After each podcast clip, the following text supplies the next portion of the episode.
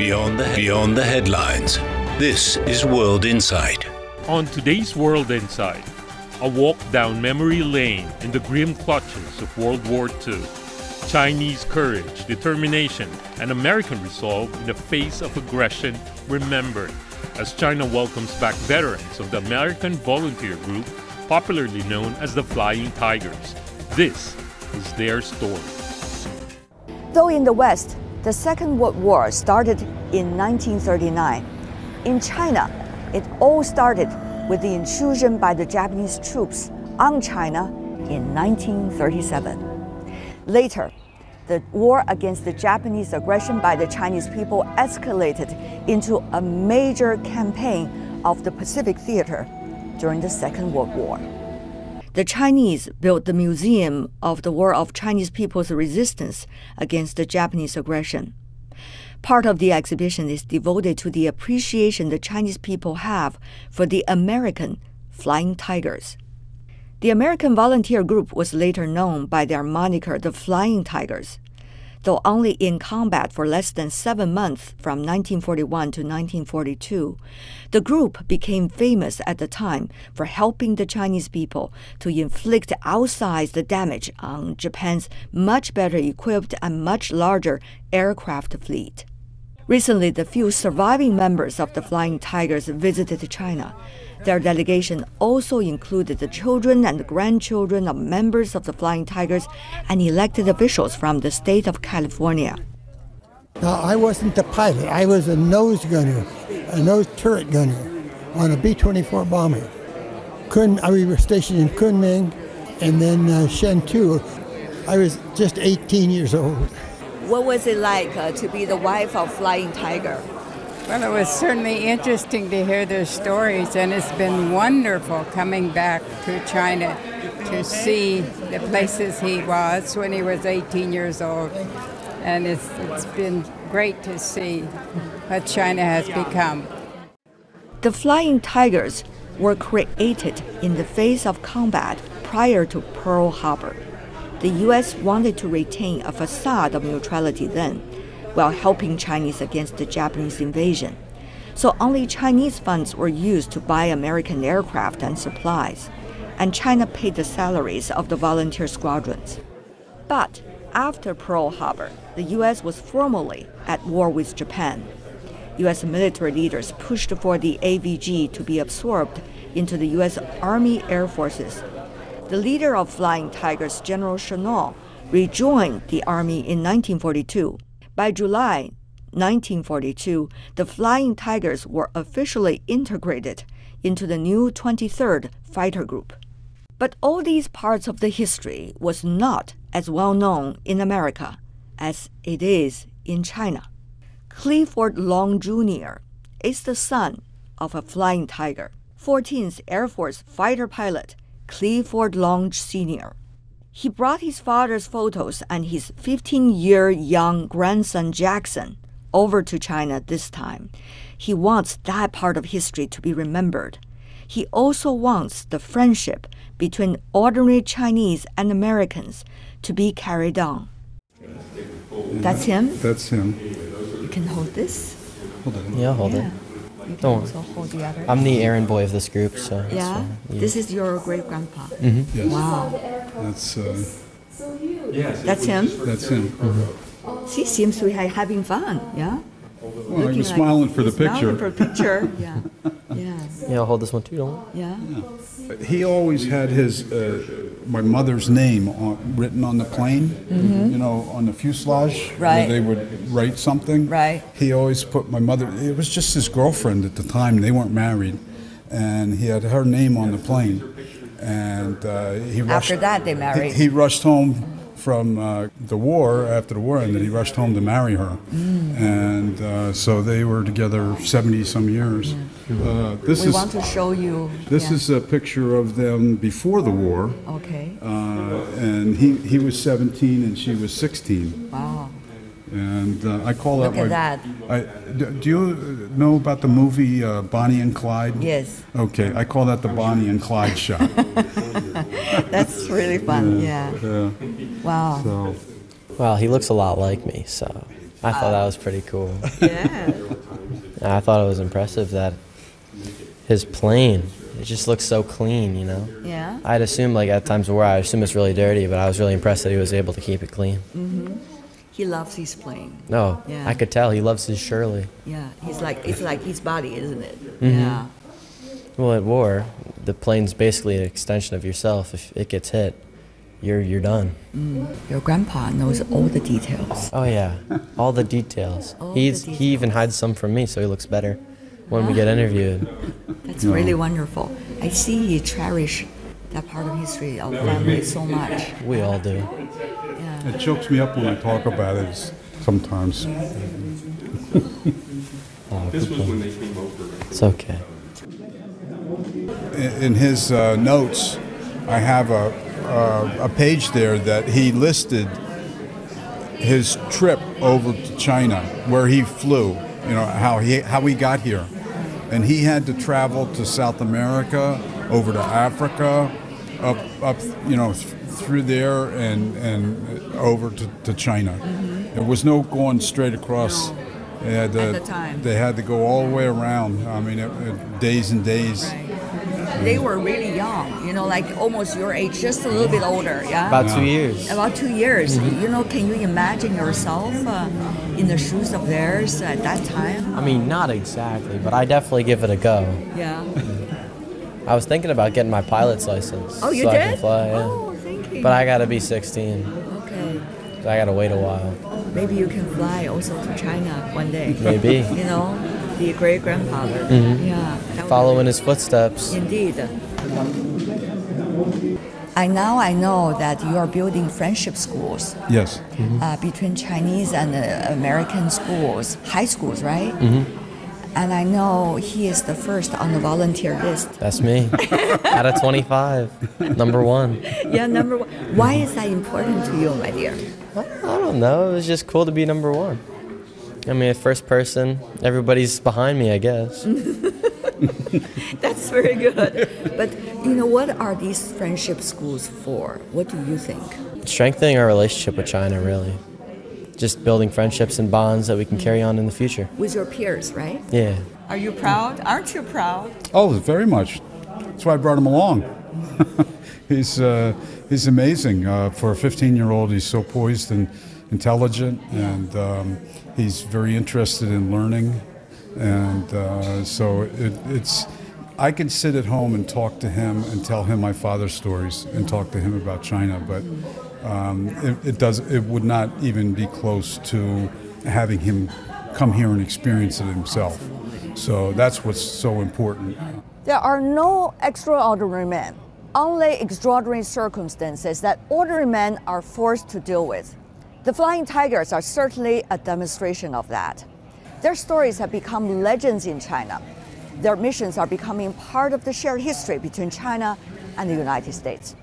No wonder when Harry Moyer, who is celebrating his 103rd birthday during this trip in China, he's got so many beautiful cakes, so many heartfelt best wishes from so many.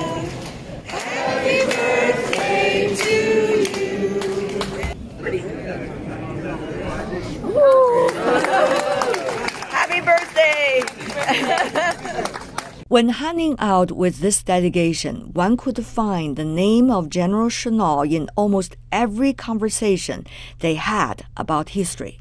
Claire Lee Chennault first went to China to survey the Chinese Air Force readiness and stayed on to lead the creation of the American Volunteer Group. He was a U.S. Army aviator, instructor, and tactician. He is a legend, even once described by the Time magazine as lean, hard-bitten, and taciturn. He was both tough, strong, and soft-hearted, though, in the eyes of the Flying Tigers and his family. How did he convey those part of his life to you, for example, the family Well, members? I was only eight years old when he passed away. Indeed. I didn't even know anything, but he was my grandfather. But, you know, we have two grandfathers. My other grandfather was the kind where he, you know, he wanted to be with the adults mm. and maybe the children should go outside and play.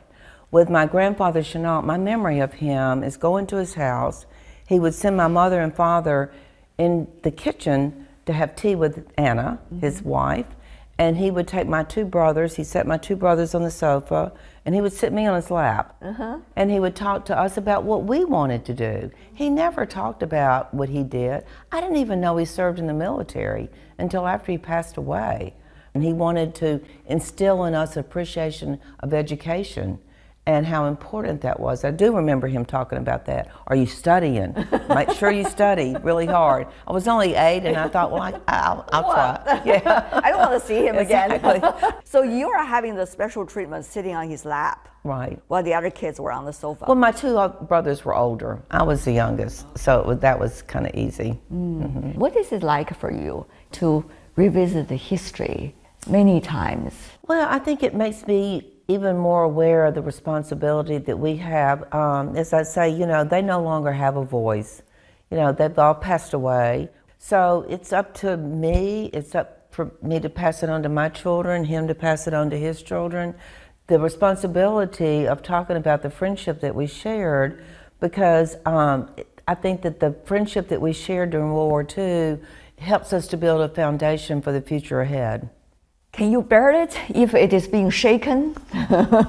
Well, that, that is difficult, but I related it today, and I, I, I, don't know that I've ever thought about it before, but you know, family members don't always get along.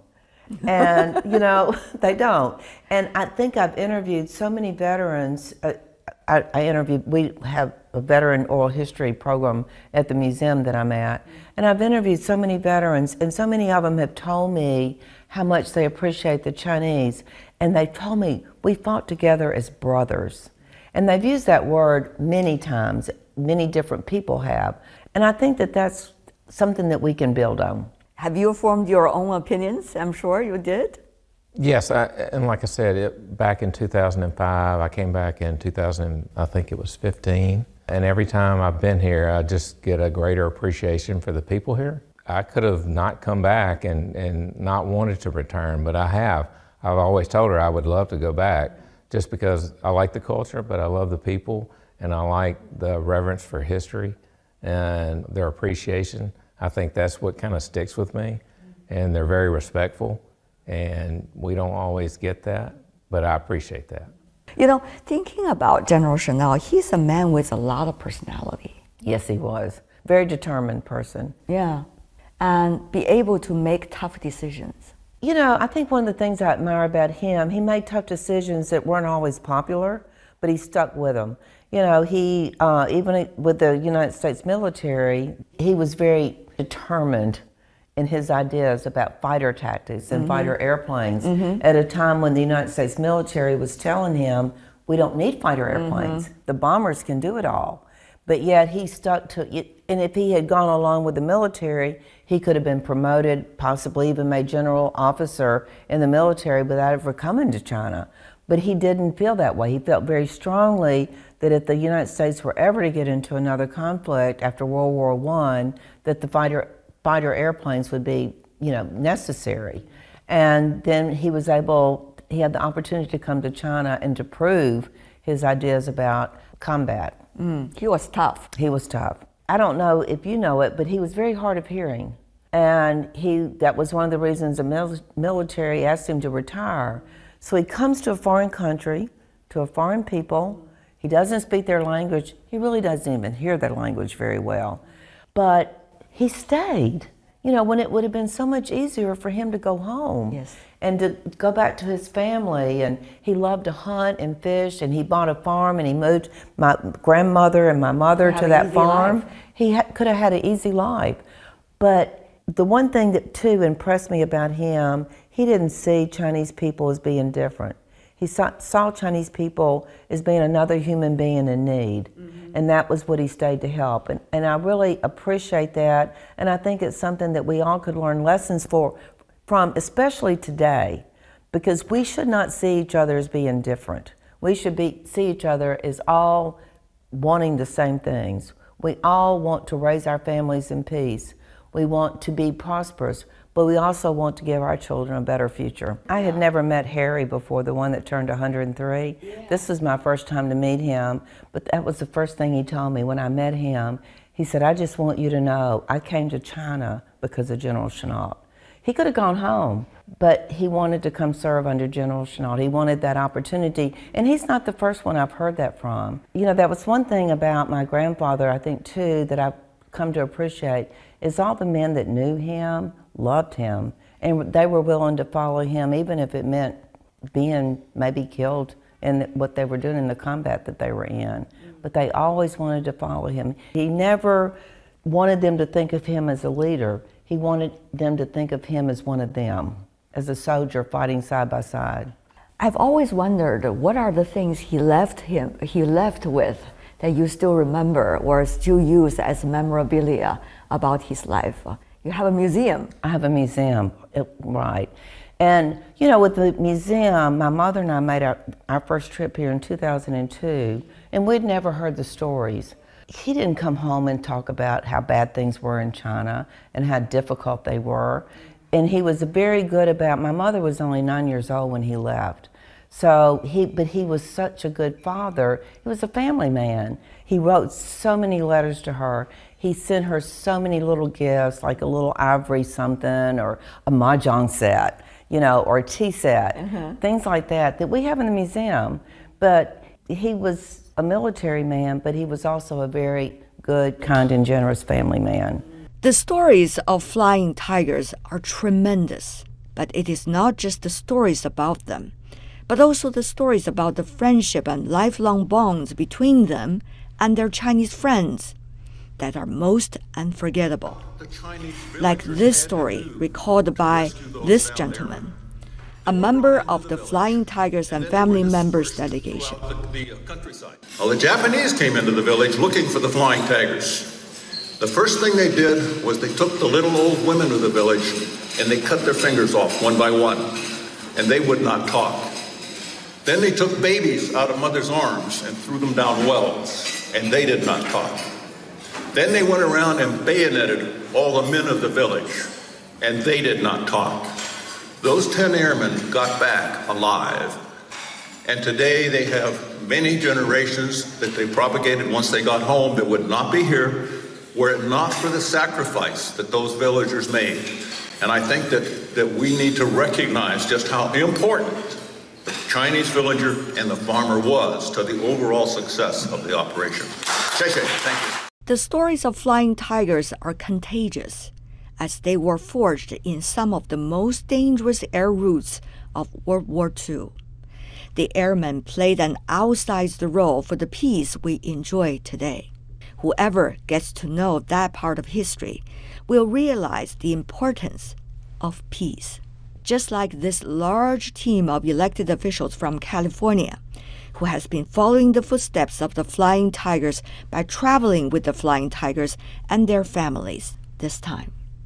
Such a pleasure to see all of you here in Beijing. Oh, I'm feeling overwhelmed. So, Mr. Feng, maybe you can say something about this delegation. Thank you for having us today. Uh, you know, in the last three and a half years, because of pandemic, uh, not a lot of uh, exchange or visits between the both sides, uh, between the USA and also China.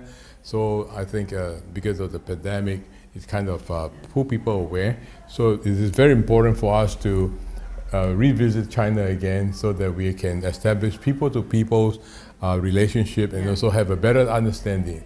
So what is it like to be part of the delegation and you know going through so many different phases? It's been a tremendous opportunity to join this amazing delegation composed of many local elected officials and really here at the state level, really having an opportunity to learn about the different issues facing the California China relationship. Mm-hmm. And mm. today we had an opportunity to connect with our amazing veterans, amazing flying tigers. Yes.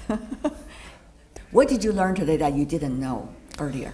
Today I learned, for example, about flying tigers. The fascinating histories of Sergeant McMullen and Captain Moyer, their tremendous service and tremendous leadership and allyship and friendship during World War II to fight the aggression uh, from Japan mm. back in World War II. And just to hear their stories of why they served was so tremendous. Well, this was a great uh, way to revisit China. This is my 16th trip.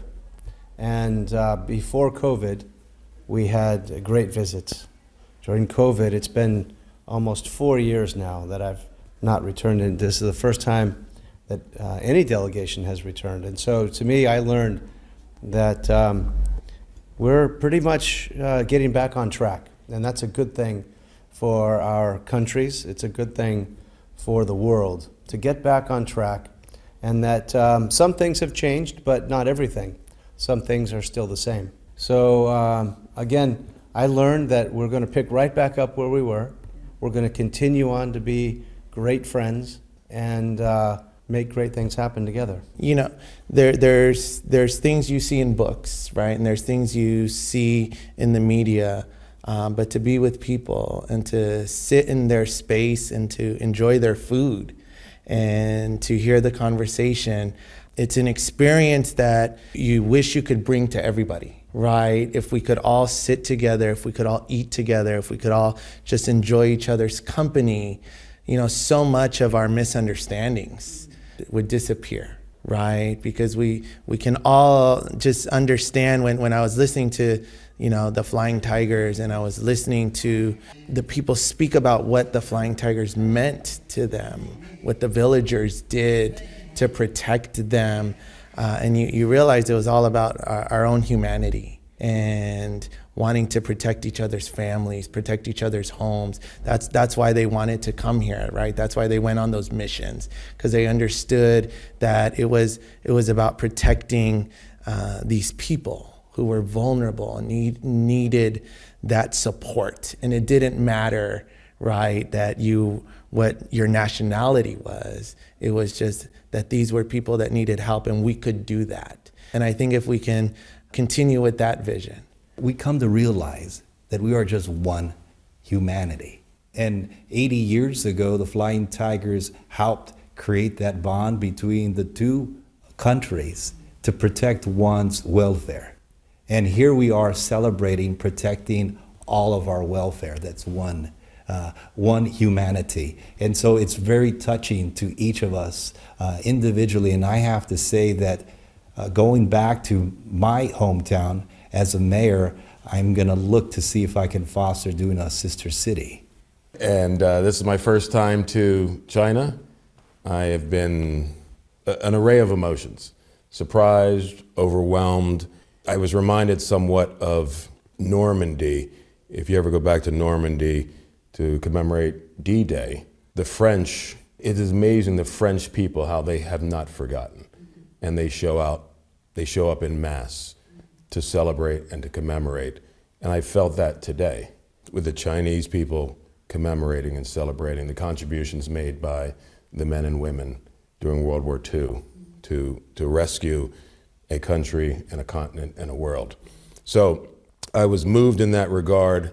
And somewhat embarrassed. The supervisor, you know, made a comment about patriotism, and we're all patriots. We all love our countries, but the Chinese understand and appreciate and know the history better than the majority of Americans do. So I'm looking at this as a challenge. You know, what am I going to do? You know, the so what is okay. I think we need to do a better job, and the collective we. Um, we have Veterans Day coming up, and it's a good opportunity to remind our people that while we are a separate country, we are one world, and that we should be educated, understand the cooperation that we shared those 80 plus years ago, and, and to use that to continue positive momentum moving forward. I have been to China two other times before, but never have had an opportunity to celebrate and commemorate the Flying Tigers and what they meant during World War II. My father would be 103 in a week had he survived, and he was a veteran of the Pacific Theater during World War II. And he would have been so appreciative to know that all of us had the opportunity to understand just a part of what happened and what it took for all of us to come together to make a difference and end that war. And so I was so glad to be able to be here today. And that's all the time we have for today. I'm Tian Wei. Bye for now. Dive into news like never before with Deep Dive, the podcast from CGTN Radio. Join our global reporters for captivating stories and thought provoking conversations. Search Deep Dive on your favorite podcast platform and get ready to dive in.